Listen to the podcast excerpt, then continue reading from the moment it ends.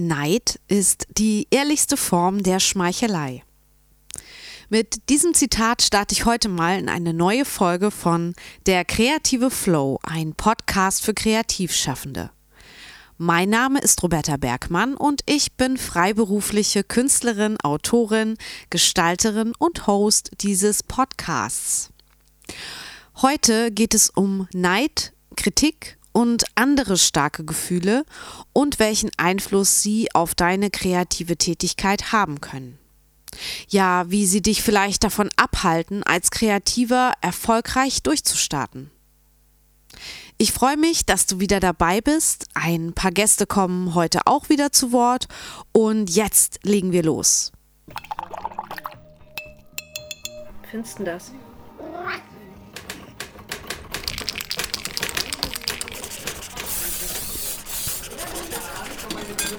Der kreative Flow, ein Podcast für Kreativschaffende von Roberta Bergmann. Staffel 2. Noch jemand Stifte? Kritik, Neid und starke Gefühle. Wie überwindest du als Kreativer emotionale Hürden? So habe ich die heutige Folge genannt. Okay, kein so mega angenehmes Thema, über das ich heute sprechen möchte, ich weiß. Aber ich glaube, es ist wichtig. Denn allzu oft lassen wir uns von starken Emotionen leiten. Und das meistens nicht im positiven Sinn, also dass wir uns durch sie weiterentwickeln, sie uns pushen, sondern oft ist es genau das Gegenteil. Kritik macht uns traurig. Neid verwirrt uns, hemmt uns. Angst lähmt uns. Minderwertigkeitskomplexe lassen uns klein fühlen. Wir machen uns selbst im Kopf schlecht, denken, dass das, was wir tun, nichts wert ist und schlechter ist oder weniger gut ist als das, was andere erschaffen. Na, kommt dir das bekannt vor? Ich habe 2011 ein richtig gutes Buch gelesen und davon möchte ich dir ein bisschen erzählen. Es könnte vielleicht so ein Aufhänger sein. Also die Autorin heißt Petra Bock und das Buch hieß Mindfuck. Warum wir uns selbst sabotieren und was wir dagegen tun können.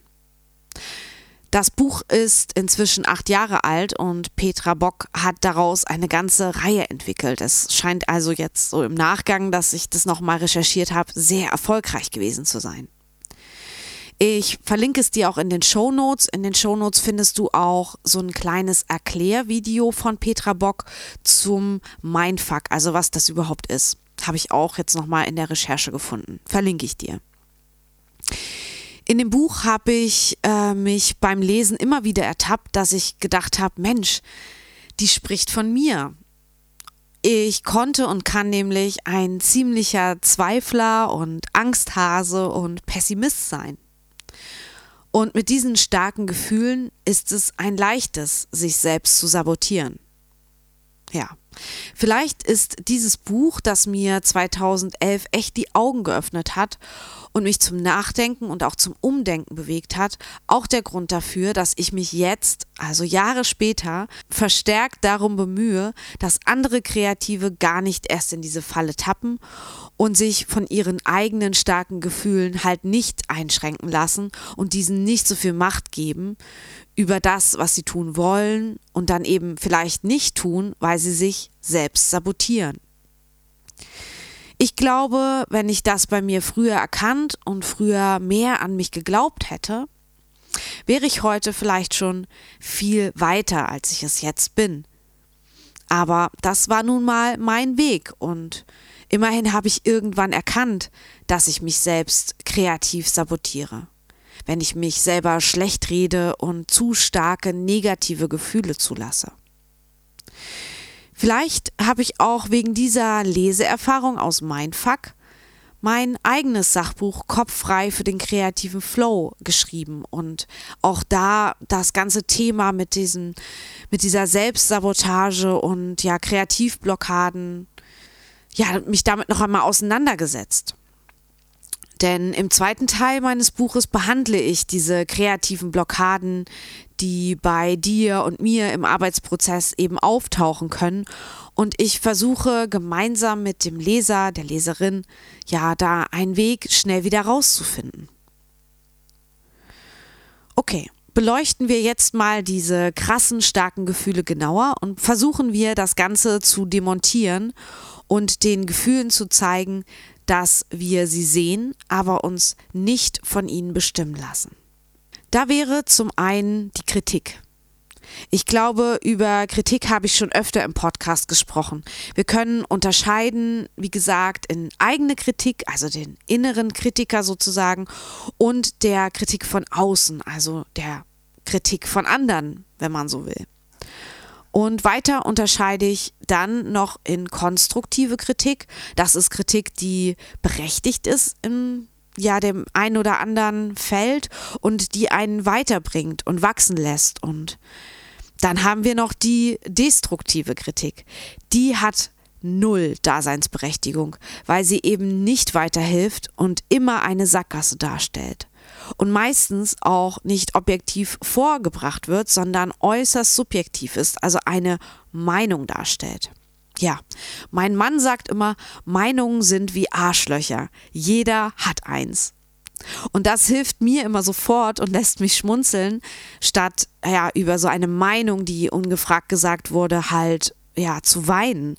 Denn wenn wieder jemand ungefragt destruktiv und subjektiv seine Meinung zu etwas geäußert hat, was ich gemacht habe, dann ja, neige ich dazu, mir das zu Herzen zu nehmen. Aber ja, stattdessen versuche ich eben an dieses Sprichwort zu denken, Meinungen sind wie Arschlöcher und jeder hat eins. Und ja, das bringt mich gar nicht erst in dieses traurige äh, Gefühl hinein, dass ich das an mich rankommen lasse. Und da wären wir auch schon bei meinem Rat, wenn du den hören willst. Also ich finde Kritik wichtig und toll, auch wenn es natürlich immer schwer ist, Kritik auszuhalten, denn wir wollen ja eigentlich immer für das, was wir tun, bewundert und geliebt werden. Aber wenn Kritik objektiv und konstruktiv ist, dann ist sie toll und dann hilft sie uns auch weiter. Denn dann denke ich auch über sie nach, wege die Argumente ab und passe dann gegebenenfalls meine Handlungen an. Also ich höre auf die Kritik. Vorausgesetzt, sie ist konstruktiv. Und auf der anderen Seite ist Kritik, die subjektiv und destruktiv ist. Also destruktiv heißt ja nichts anderes als zerstörend. Dann versuche ich sofort, die zu ignorieren und eben nicht ernst zu nehmen, denn es ist nur eine Meinung einer Person. Meistens sogar von Personen, die ich nicht mal kenne, die mir nicht wichtig sind, die mir nichts bedeuten oder die ich nicht einschätzen kann. Destruktiv kritisch zu sein ist sehr leicht, denn es ist nur eine subjektive Meinung. Und diese ist schnell ausgesprochen oder im Internet als Kommentar verfasst. Aber oft wissen wir gar nicht, ob und was und wer dahinter steckt. Vielleicht ist derjenige Mensch, der es geschrieben hat, unglücklich mit seinem Leben. Oder, da haben wir es wieder, neidisch darauf, was du zeigst und geschaffen hast. Vielleicht ist er einfach mit dem falschen Fuß aufgestanden oder wird von seinem Partner nicht geliebt oder er wird unterdrückt oder was auch immer. Vielleicht hat er keinen Partner oder keine positive Umgebung. Es kann tausend und einen Grund geben, warum jemand gemein ist, also destruktiv, wenn er kritisiert. Und das musst du dir nicht annehmen. Das kannst du sofort ignorieren. So. Und ich weiß auch, dass das leichter gesagt als getan ist. Und es gibt Menschen, die können das vielleicht total gut, sowas eben nicht an sich heranlassen. Und es gibt welche, denen das doch weh tut. Ja, und zu denen gehöre ich auch. Also manchmal, also an meinen schwachen Tagen, bin ich auch so jemand, der sich das dann doch zu Herzen nimmt. Und was noch viel schlimmer ist, dass man sich durch solche Aussagen vom eigenen Weg abbringen lässt und denkt, vielleicht hat derjenige ja recht mit seiner Kritik, vielleicht bin ich einfach schlecht im, weiß nicht, fotografieren, im Nähen, im Malen. Vielleicht kann ich wirklich nichts. Aber das ist Schwachsinn und ja, das weiß ich auch an starken Tagen. Und an schwachen Tagen versuche ich mich daran zu erinnern, dass Meinungen sind wie Arschlöcher. Und was die eigene Kritik angeht, die kannst du leider nur selbst beeinflussen. Auch da gibt es, denke ich, konstruktive und destruktive Kritikformen und meistens ja, wird es eine sehr subjektive Sichtweise sein, denn es ist ja deine Sichtweise und du kannst selten bei deinen eigenen Sachen objektiv sein. Ein großes Problem ist dabei vielleicht auch das ständige sich mit anderen vergleichen. Und man vergleicht sich ja eben meistens immer nach oben, also mit Menschen, die Vorbilder sind, die vielleicht mehr in deinen Augen erreicht haben als du selbst.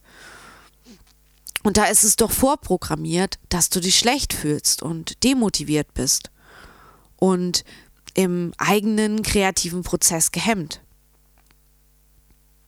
Nach unten zu vergleichen, also mit anderen, die weniger geschafft haben als du selbst, auch wieder vermeintlich, also in Anführungsstrichen, ist erstens mega subjektiv, weil du kennst die Leute nie so gut, du kannst nicht wissen, sind die, haben die weniger erreicht. Und deshalb ist es auch kein guter Tipp und überhaupt keine Lösung, sich nach unten in Anführungsstrichen zu vergleichen. Vielmehr solltest du dich gar nicht vergleichen. Jetzt kommt der Tipp. Denn damit bewegst du dich weg von dir selbst, von dem, was du machen möchtest, von deinen Zielen und Wünschen. Du versuchst dann nämlich die Ziele und Wünsche der anderen zu erreichen, wenn du dich vergleichst, was ehrlich gesagt ziemlicher Bullshit ist. Und durch solche Vergleiche kommt es auch zum nächsten starken Gefühl, was man unbedingt vermeiden sollte, und das ist der Neid.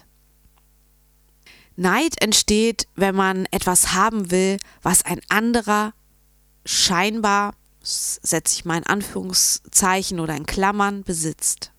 Also was ein anderer scheinbar besitzt. Neid ist ein Gefühl, was total sinnlos ist und niemandem nützt. Neid ist Gift. Und wie schon zu Beginn der Folge zitiert, Neid ist die ehrlichste Form der Schmeichelei. Das ist aber auch das einzig Positive, was ich dem Neid abgewinnen kann. Er ist ein prima Anzeiger dafür, wenn man jemanden unaufrichtig bewundert. Und das sage ich bewusst, denn wenn du ihn aufrichtig bewundern würdest, dann würdest du kein Neid empfinden, sondern Bewunderung. Haha. Auch kann zum Beispiel hinter destruktiver Kritik oder einem Shitstorm in den sozialen Medien, einer schlechten Rezension bei iTunes oder Amazon und was weiß ich für Verkaufsplattformen schlicht und ergreifend ein neidischer Mensch stehen. Jemand, der nicht gönnen kann und der selbst unzufrieden ist. Und auch selbst so etwas wie Neid zu empfinden, ist Gift für dein kreatives Schaffen. Neid bremst dich aus, es fickt dein Hirn siehe mein Fuck. Es fickt dein Hirn und lässt dich den Fokus verlieren auf das, was dir am wichtigsten sein sollte, nämlich dein kreativer Prozess, deine Ziele und Wünsche. Es ist ein bisschen wie mit dem Jammern. Etwas, das man ja bei vielen Menschen auch bei Kreativen beobachten kann. Jammern, also sich selbst zu bemitleiden, ist einfach. Und du findest bestimmt immer etwas, was du an dir und deiner Kunst, deiner Kreativität aussetzen kannst. Und worüber du jammern kannst. Aber jammern ist genauso lähmend, negativ und sinnlos wie neidisch sein. Hast du schon mal erlebt, dass jemand sich durch Jammern aus einer Situation befreit hat, also dass Jammern nützlich war? Also vielleicht abgesehen von Situationen, wo das Jammern erhört wurde und jemand Mitleid mit dem Jammernden hatte. Aber mal ehrlich, wer will schon aus Mitleid weiterkommen? Wie auch immer, ich kenne niemanden, dem Jammern geholfen hätte. Daher das alte Elternsprichwort, was bestimmt auch jeder von seinen Eltern gehört hat. Zähne zusammenbeißen und durch statt jammern. Also es anpacken und verändern. Andere kritisieren ist immer leichter, als es selbst besser zu machen. Ich finde es selbst besser zu machen viel geiler, als andere zu kritisieren. Kommen wir zum dritten und letzten starken Gefühl, der Angst. Ein Urgefühl, auf das wir gut hören sollten. Gehe dahin, wo die Angst ist, denn sie wird dich weiterbringen. Angst ist erstmal was Gutes, also kein per se negatives Gefühl. Zumindest beruhigt mich dieser Gedanke immer etwas. Natürlich ist Angst kein schönes Gefühl, aber Angst ist quasi evolutionär in uns drin. Sie beschützt uns und ließ uns früher rechtzeitig die Flucht ergreifen, wenn Lebensgefahr bestand. Heutzutage können wir vor ganz, ganz vielen Dingen Angst haben. Und einige Ängste sind durchaus berechtigt und rational total verständlich, wie zum Beispiel die Angst vom Sterben. Andere Ängste wiederum scheinen total irrational zu sein. Zum Beispiel die Angst vor Spinnen oder vor dreckigen Türklinken oder was auch immer. Angst vom Zeichnen gibt's auch. Angst vom weißen Blatt. Angst und Kreativität sind aber keine gute Kombination, denn Angst kann dich hindern, deine kreativen Fähigkeiten zu entdecken, auszubauen und erfolgreich einzusetzen. Angst im Kreativen ist oftmals ein Indikator dafür, dass du bekanntes Terrain verlässt, also deine Komfortzone. Aha. Das kann also zum Beispiel sein, wenn du Neues ausprobierst und schon vorher weißt, dass es eine Herausforderung für dich darstellen wird. Aber mal ehrlich, alles, was man neu kennenlernt, ist am Anfang nicht leicht, sondern eher schwierig. Alles andere wäre unlogisch. Doch durch unsere Lebenserfahrung wissen wir, dass wir besser werden, je öfter wir uns überwinden, also unsere Komfortzone verlassen und etwas Neues ausprobieren. Wir lernen und wir wachsen dadurch und die Angst nimmt dann auch von Mal zu Mal ab. Und irgendwann ist sie dann ganz weg und wir haben eine neue Stufe unserer Kreativität erreicht ich kann das auch mal ganz konkret machen. Also ich zeichne oder habe immer sehr gern ausschließlich analog gezeichnet. Mit Buntstiften, mit Zeichentusche, Feder, Feinlinern und so. Doch ich wollte auch natürlich irgendwann wissen, wie es ist, mit einem Grafiktablett zu zeichnen, also rein digital. Doch jetzt kommt's, ich hatte anfangs Angst, dass ich damit nicht zurechtkommen würde. Irgendwann habe ich die Angst dann überwunden und mir einfach ein Grafiktablett gekauft. Boah, so viel Geld. Wieder. Riesenangst. Weil ich dachte, habe ich jetzt das Geld zum Fenster rausgeworfen, komme ich damit zurecht, vielleicht finde ich es scheiße. Mhm. Also wieder dieses Mindfuck-Ding. Ich fing schon an, bevor ich überhaupt angefangen habe, das Grafiktablett auszupacken, mich selbst zu sabotieren und mir einzureden, ich komme damit nicht zurecht. Also erstmal habe ich es dann eine ganze Weile liegen lassen. Doch dann irgendwann, ja, war ich dann auch wahrscheinlich zu neugierig und ich habe es ausprobiert. Und bin natürlich überhaupt nicht damit zurechtgekommen. Arg! Ich war echt frustriert. Alles dauerte viel länger, weil ich den Umgang und die Bedienung nicht gewohnt war. Ich war frustriert und war kurz davor, es wieder zurückzuschicken. Doch dann habe ich mir selbst in den Arsch getreten und mir gesagt, das ist nur wie ein neues Programm lernen. Ich muss es erstmal verstehen ich, und dann lerne ich das und dann kriege ich das auch hin. Und so war es auch. Ich habe nicht aufgegeben und es immer wieder probiert und die Lernkurve ging sehr schnell nach oben. Und irgendwann habe ich es vermisst, das Grafiktablett, wenn ich es nicht benutzt habe. Denn es war so viel praktischer als ja analog etwas zu machen oder etwas mit der Maus am Rechner zu machen. Denn mit dem Grafiktablett ging alles viel schneller. Also zum Beispiel das Freistellen in Photoshop. Ich liebe das. Oder das Kolorieren. Das geht viel schneller mit einem Grafiktablett. Siehst du, was ich meine? Ich habe mich dadurch weiterentwickelt und mein kreatives Schaffen so auf eine nächste Stufe gehoben oder diesem zumindest eine weitere Facette hinzugefügt. Ich kann jetzt auch mit Grafiktablett zeichnen. Okay, dann wäre da noch das Thema der inneren und emotionalen Hürden, die natürlich auf starken negativen Gefühlen fußen. Das hat wieder was mit deiner inneren Einstellung, Neudeutsch deinem Mindset und deiner positiven Grundhaltung zu tun.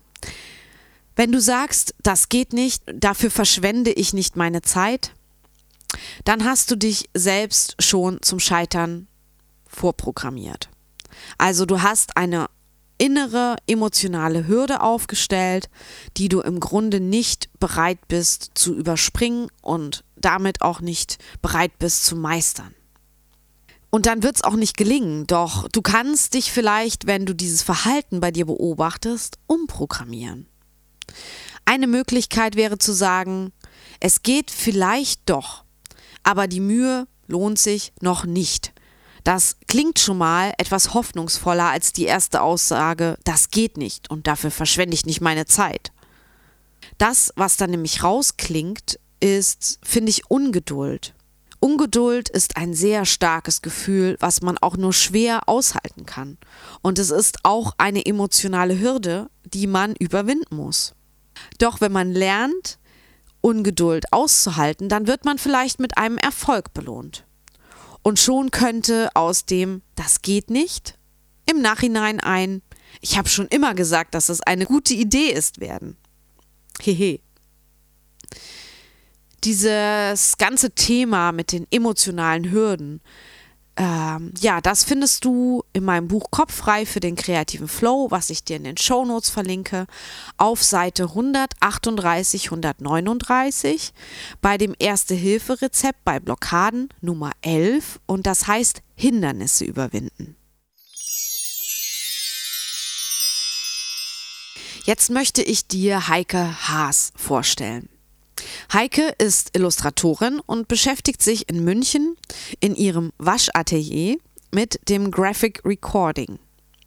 Im Jahr 2014 hat sie ihre beiden Leidenschaften zum Beruf gemacht und das Waschatelier für Kunst und Kommunikation gegründet.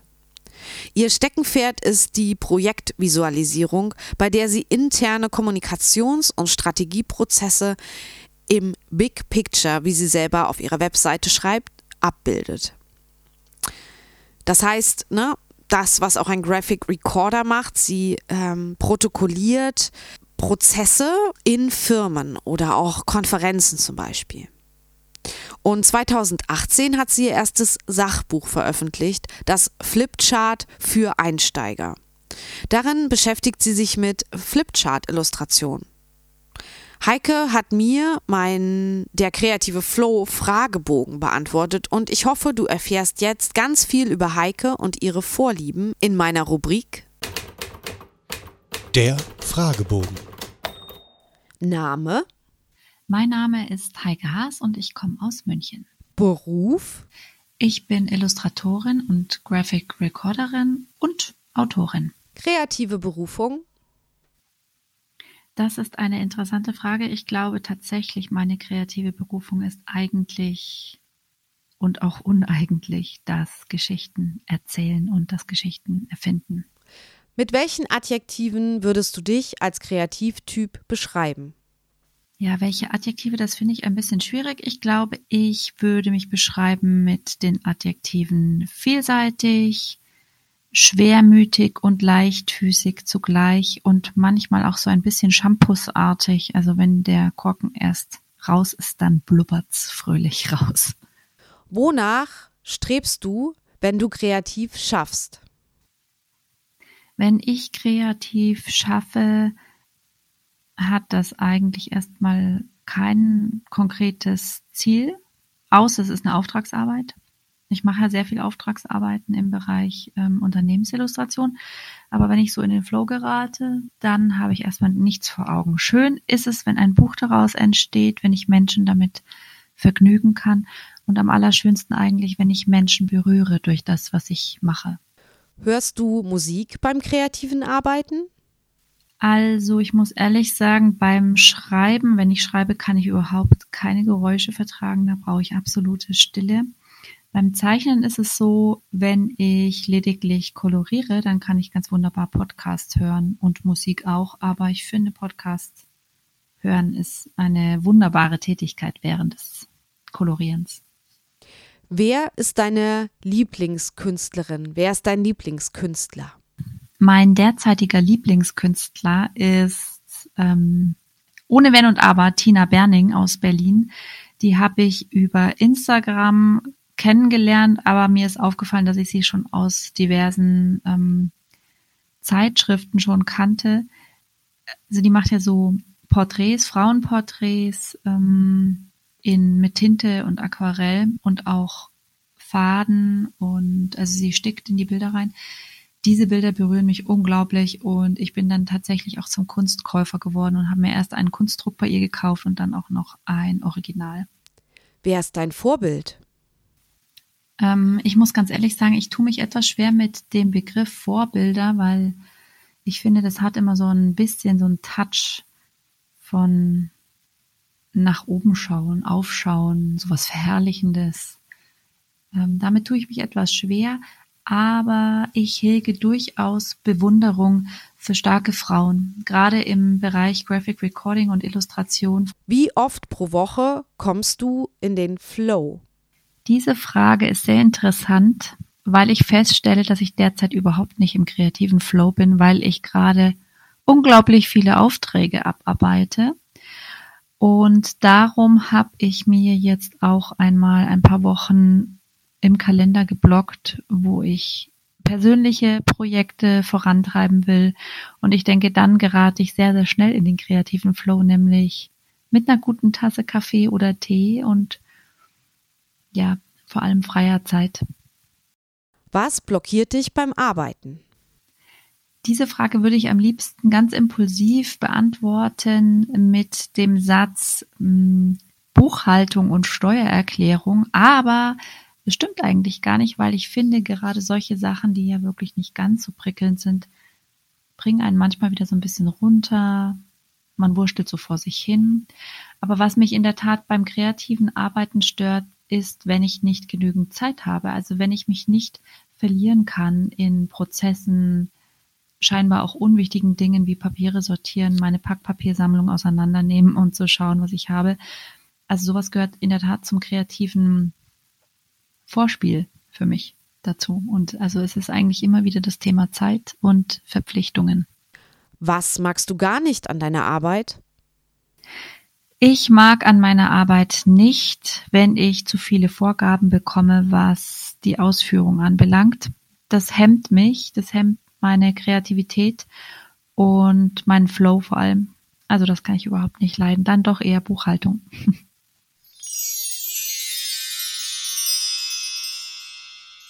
Vielen Dank, Heike, für die tollen Antworten. Wer jetzt mehr über Heike wissen möchte, ich habe sie in den Show Notes verlinkt. Du kannst übrigens auch auf meiner Webseite alle Podcast-Folgen noch einmal in Ruhe aufrufen, das Transkript lesen, die Links anklicken und die Folge via YouTube-Link anhören. Gehe dazu einfach auf www.derkreativeflow.de. Alle Infos zur heutigen Folge findest du in den Show Notes oder auf www.derkreativeflow.de slash Folge 18.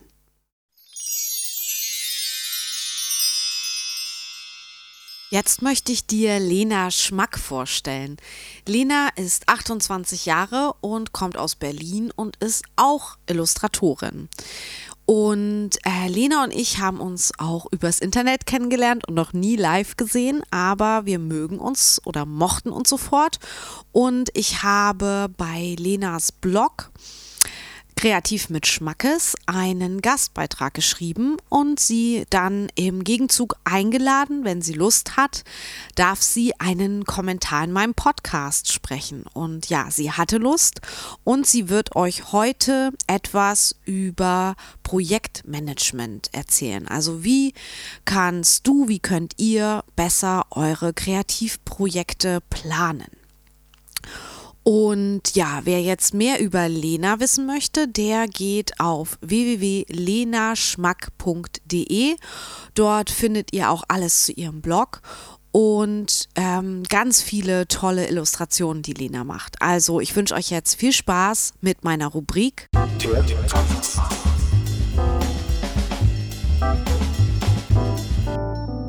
Der Kommentar. Hallo, ich bin Lena Schmack, meines Zeichens Illustratorin, Life Coach und Gründerin von Kreativ mit Schmackes. Es ist ein Blog, in dem ich Kreativen mit ihren typischen Problemen helfe. Weil, sind wir mal ehrlich, uns plagen alle dieselben Probleme. So viele Projektideen und so wenig Zeit. Fehlende Inspiration oder Motivation. Immer neues Material und Trends, die man gar nicht alle selber ausprobieren kann. Deshalb freue ich mich umso mehr, heute hier beim Kreativen Flow diesen Gastbeitrag für euch aufnehmen zu können. Es soll um ein ganz wichtiges Thema für Kreative aller Arten gehen. Projektmanagement. Ich rate einfach mal, dass jeder von uns ein richtig großes Projekt verfolgt. Eines, was mehrere Wochen oder Monate, vielleicht sogar Jahre dauert. Wir dümpeln so vor uns hin, setzen uns immer mal ran, aber wissen eigentlich gar nicht so richtig, wann wir was fertig haben wollen oder sollen. Oder bist du eher der Typ von tausend kleinen Projekten? Also ich schon. Alle angefangen, kaum eins fertig. Für beide Typen habe ich heute ein paar nützliche Tipps, denn hierbei hilft Projektmanagement enorm. Das kommt zwar ursprünglich aus dem Bereich Programmierung und Produktentwicklung, aber wir klauen uns einfach das Konzept und passen es auf kreative Projekte an. Zuerst mal zum Problem der vielen kleinen Projekte, die nie fertig werden. Ich kenne das zur Genüge ein bis zwei Häkeltiere inklusive Material, eine Klöppeldecke, zugeschnittene Teile für einen Rucksack, jede Menge Skizzen, die darauf warten, mal ein Gemälde zu werden. Seit einem Jahr habe ich mir ein System angelegt, das erstaunlich gut funktioniert. Ich verstaue meine angefangenen Projekte einfach in kleinen durchsichtigen Kisten aus einem skandinavischen Möbelhaus und stelle sie in mein Regal gut sichtbar. Von diesen Kisten habe ich genau drei Stück. Wenn ich ein neues Projekt anfangen will, muss ich ein anderes fertig machen oder aufgeben. Aufgeben heißt dann Kiste leer räumen, Material in die allgemeine Sammlung von Wolle oder Stoff oder so zurück und dann erst darf ich ein neues Projekt anfangen. Probier das mal aus, das hilft wirklich Wunder. Für mich sind drei Kisten ideal, vielleicht brauchst du aber auch ein paar mehr. Die Kistenmethode, die ist so effektiv, weil sie direkt über die optische Wahrnehmung funktioniert. Du siehst ja dein Regal dann jeden Tag und die drei Kisten und auch den Platz, den dein Projekt einnimmt. Weil auch gedanklich habe ich eigentlich nur Platz für drei aktive Projekte. Ich kann mir gar nicht über noch mehr Gedanken machen. Und ein weiterer Vorteil ist auch, dass die angefangenen Projekte direkt griffbereit sind, mit allen Materialien, die dazugehören. Was dir außer den Kisten noch helfen kann, ist eine Liste von allen angefangenen und geplanten Projekten zu führen. So behältst du den Überblick über den Fortschritt deiner Projekte und bis wann die fertig sein sollen, wie viele es eigentlich sind. Du kannst in so einer Liste auch andere Dinge notieren, ja, zum Beispiel, ob du alles benötigte Material da hast, wie lange das Projekt dauern wird, ähm, wann du angefangen hast damit, etc. Diese Kistenmethode und das mit der Liste eignet sich aber nur für kleine oder kurzzeitige Projekte. Alles, was länger dauert, mehr Einzelschritte erfordert oder sogar andere Personen mit einbezieht bei größeren Projekten, braucht was anderes. Hierfür würde ich dir dann entweder ein Kanban-Board oder die Gantt-Methode empfehlen. Wir haben heute nicht so viel Zeit in diesem Gastbeitrag und deshalb gehe ich nur auf das Kanban-Board ein, weil das eigentlich äh, für die meisten Dinge gut zu benutzen ist. Die Kanban-Methode wurde auch ursprünglich für Produktionsprozesse entwickelt. Ja, wird aber zunehmend gern von allen möglichen Unternehmen genutzt, vor allem in der Softwareentwicklung, aber auch zum Beispiel bei Eventmanagement etc. Ich nutze es super gerne, wenn ich viele verschiedene Projekte habe, die auch aus verschiedenen Bereichen kommen, um den Überblick nicht zu verlieren. Und wenn auch diese Projekte alle über längere Zeit gehen, ja. Ähm, bei der Kanban-Tafel oder dem Kanban-Board legst du dir auf einem Blatt einfach Spalten von links nach rechts an, je nachdem, wie dein Bearbeitungsprozess von Projekten ist. Also es kann zum Beispiel ganz einfach sein, eine Spalte mit geplant, eine mit in Bearbeitung und eine mit fertig. Oder zum Beispiel, wenn ich ein Gemälde mache, dann habe ich äh, Skizzenphase, Charakterentwicklung, Zeichnung, Licht- und Farbskizzen, Malen und fertig. Das sind dann einige mehr, einige Spalten mehr. Und dann können in diesen Spalten Zettel mit den Projekten oder den einzelnen Schritten von den Projekten reingeklebt werden, also wenn du zum Beispiel Klebezettel nimmst. Und im Laufe der Zeit werden die immer weiter von links nach rechts verschoben. Und irgendwann landen die alle in der Spalte fertig. Ja, also wenn du zum Beispiel einen Roman schreibst und du musst erstmal die grobe Story planen, dann schreibst du grobe Story planen auf deinen auf deinen Zettel und machst den bei geplant. Und wenn du anfängst damit, schiebst du den zu in Bearbeitung. Und wenn du fertig damit bist, abgeschlossen. Dann kannst du dir den nächsten Zettel vornehmen, wo zum Beispiel drauf steht Kapiteleinteilung planen oder Kapitel 1 schreiben, Kapitel 2 schreiben. Das werden dann sehr viele Zettel, wenn du viele Kapitel hast. Aber am Ende sind alle Zettel bei fertig und dein Roman ist fertig. Vorteil, wenn du zum Beispiel mit anderen zusammenarbeitest, ist, dass alle immer Bescheid wissen, was noch zu tun ist und man auch super diesen Gesamtfortschritt des Projektes sehen und auch super daran arbeiten kann. Der Projektablauf wird visualisiert und die Methode ist sehr, sehr flexibel. Ich habe das schon auf verschiedenste Weisen getestet.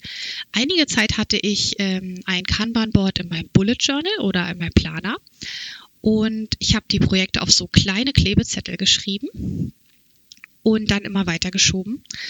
Und fertige Projekte habe ich auf einer Extra-Seite gesammelt, so zur Motivation, dass ich gesehen habe, was ich schon alles geschafft habe. Ganz im Sinne der Tada-Liste statt der To-Do-Liste. Und ich habe auch farbige Zettel genommen, um zum Beispiel berufliche von privaten Projekten zu trennen, weil ich bin ja auch beruflich kreativ. Und da ist es natürlich immer wichtig, dass ich das nicht alles durcheinander bringe. Jetzt zur Zeit habe ich ein großes Kanban-Board neben meinem Schreibtisch hängen, so eine Magnettafel. Und da habe ich magnetische Haftnotizen, die abwischbar sind, die ich dann immer rumschiebe und immer wieder verwenden kann. Die haben auch verschiedene Farben. Und das sieht irgendwie motivierend aus und ich finde finde das ganz schön. Ich habe einen schönen Überblick. Es gibt auch einige Möglichkeiten, diese Methode digital zu nutzen. Zum Beispiel mit Trello oder Asana oder Meistertask. Nur um mal ein paar Beispiele zu nennen.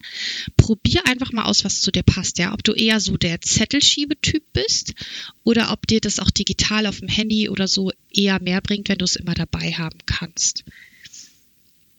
Ja, ich hoffe, ich konnte dir in dieser kurzen Zeit des Gastbeitrags ein bisschen weiterhelfen, Ordnung in deine kreativen Projekte zu bringen und auch deine Produktivität dadurch ein bisschen zu steigern und deinen Kopf einfach ein bisschen klarer zu bringen, damit du mehr in den kreativen Flow kommen kannst, weil darum geht's ja in dem Podcast.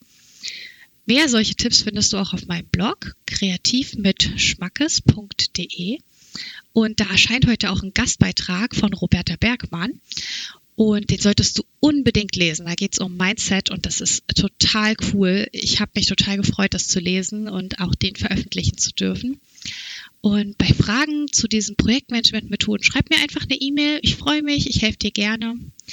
Ich bin Lena Schmack und ich wünsche dir so viel Spaß beim Kreativsein.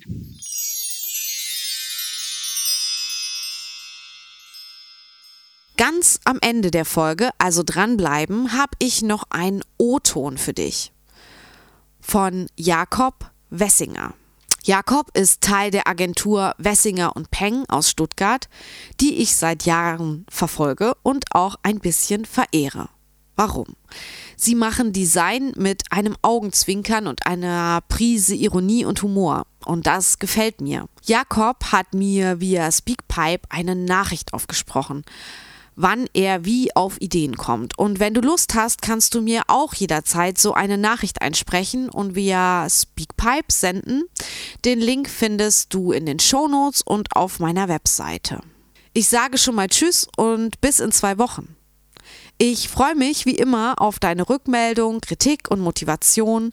Deine Roberta Bergmann. Und lass dich von Kritik, Neid und Angst nicht verrückt machen. Schau auf dich und nicht so sehr auf die anderen. Überleg dir deine Wünsche und deine Ziele. Was willst du in deinem Leben Kreatives machen? Tschüss. Der O-Ton.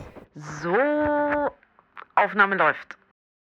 Ähm, hallo, ich bin Jakob Wessinger von der Agentur Wessinger und Peng. Meine Arbeiten findet ihr unter www.wessingerundpeng.com. Ähm, sind eine Agentur aus Stuttgart und Zürich. So, ähm, um in einen kreativen Flow zu kommen, benötige ich eigentlich einen Zustand ohne große Ablenkung. In meinem beruflichen Alltag komme ich da sehr selten zu, also in diesem Zustand. Klar, kleinere Ideen, wie jetzt so, so Flyer oder, oder eine Anzeige bekomme ich schon hin. Aber wenn es um die großen Ideen geht, um Kampagnen oder um grundsätzliche Fragen, wohin die Agentur gehen soll, in welche Richtung, ähm, brauche ich eigentlich einen Zustand ohne jegliche Ablenkung. Ähm, den erreiche ich in der Regel, wenn ich mit meinem Hund eigentlich morgens und abends ins Büro laufe. Das ist eine relativ lange Strecke von einer Stunde jeweils. Ähm, da komme ich sehr zum Nachdenken, aber auch ähm, oder auch oft, wenn ich äh, auf mein Rennrad steige, ähm, da muss ich mich eigentlich dann eigentlich nicht groß konzentrieren, sondern ähm, ich fahre eben durch die Gegend und ähm, komme relativ schnell in den Zustand des Denkens. Ähm, wobei ich auch zugeben muss, dass dann nach einer gewissen Anstrengung, also nach dem ersten Pass hier in den Bergen, ähm, dass man dann in den zweiten Zustand kommt, eigentlich das, wo man überhaupt nicht mehr denkt. Aber genau diese zwei Phasen, also erst das brutale Denken ohne große Ablenkung und dann dieses Nicht mehr Denken, das finde ich eigentlich ganz spannend beim Rennradfahren. Wobei ich dann auch sagen muss, oft in der Dusche nachher, dass ich dann wieder mir überlegen muss, was war eigentlich in der ersten Phase, was habe ich gedacht. Und die Gedanken muss ich mir dann wieder zurückrufen. Das hört sich jetzt kompliziert an, aber ähm, das passiert ja eigentlich äh, ja, nebenbei. Das ist ja keine bewusste Entscheidung. Aber eben eigentlich brauche ich einen Zustand ohne Ablenkung, um kreativ sein zu können. Und der kann in der Dusche sein oder äh, auf dem Rennrad oder beim Joggen. Das ist eigentlich relativ egal. Aber ich brauche jetzt keinen keinen Raum oder einen bestimmten eine Uhrzeit oder so.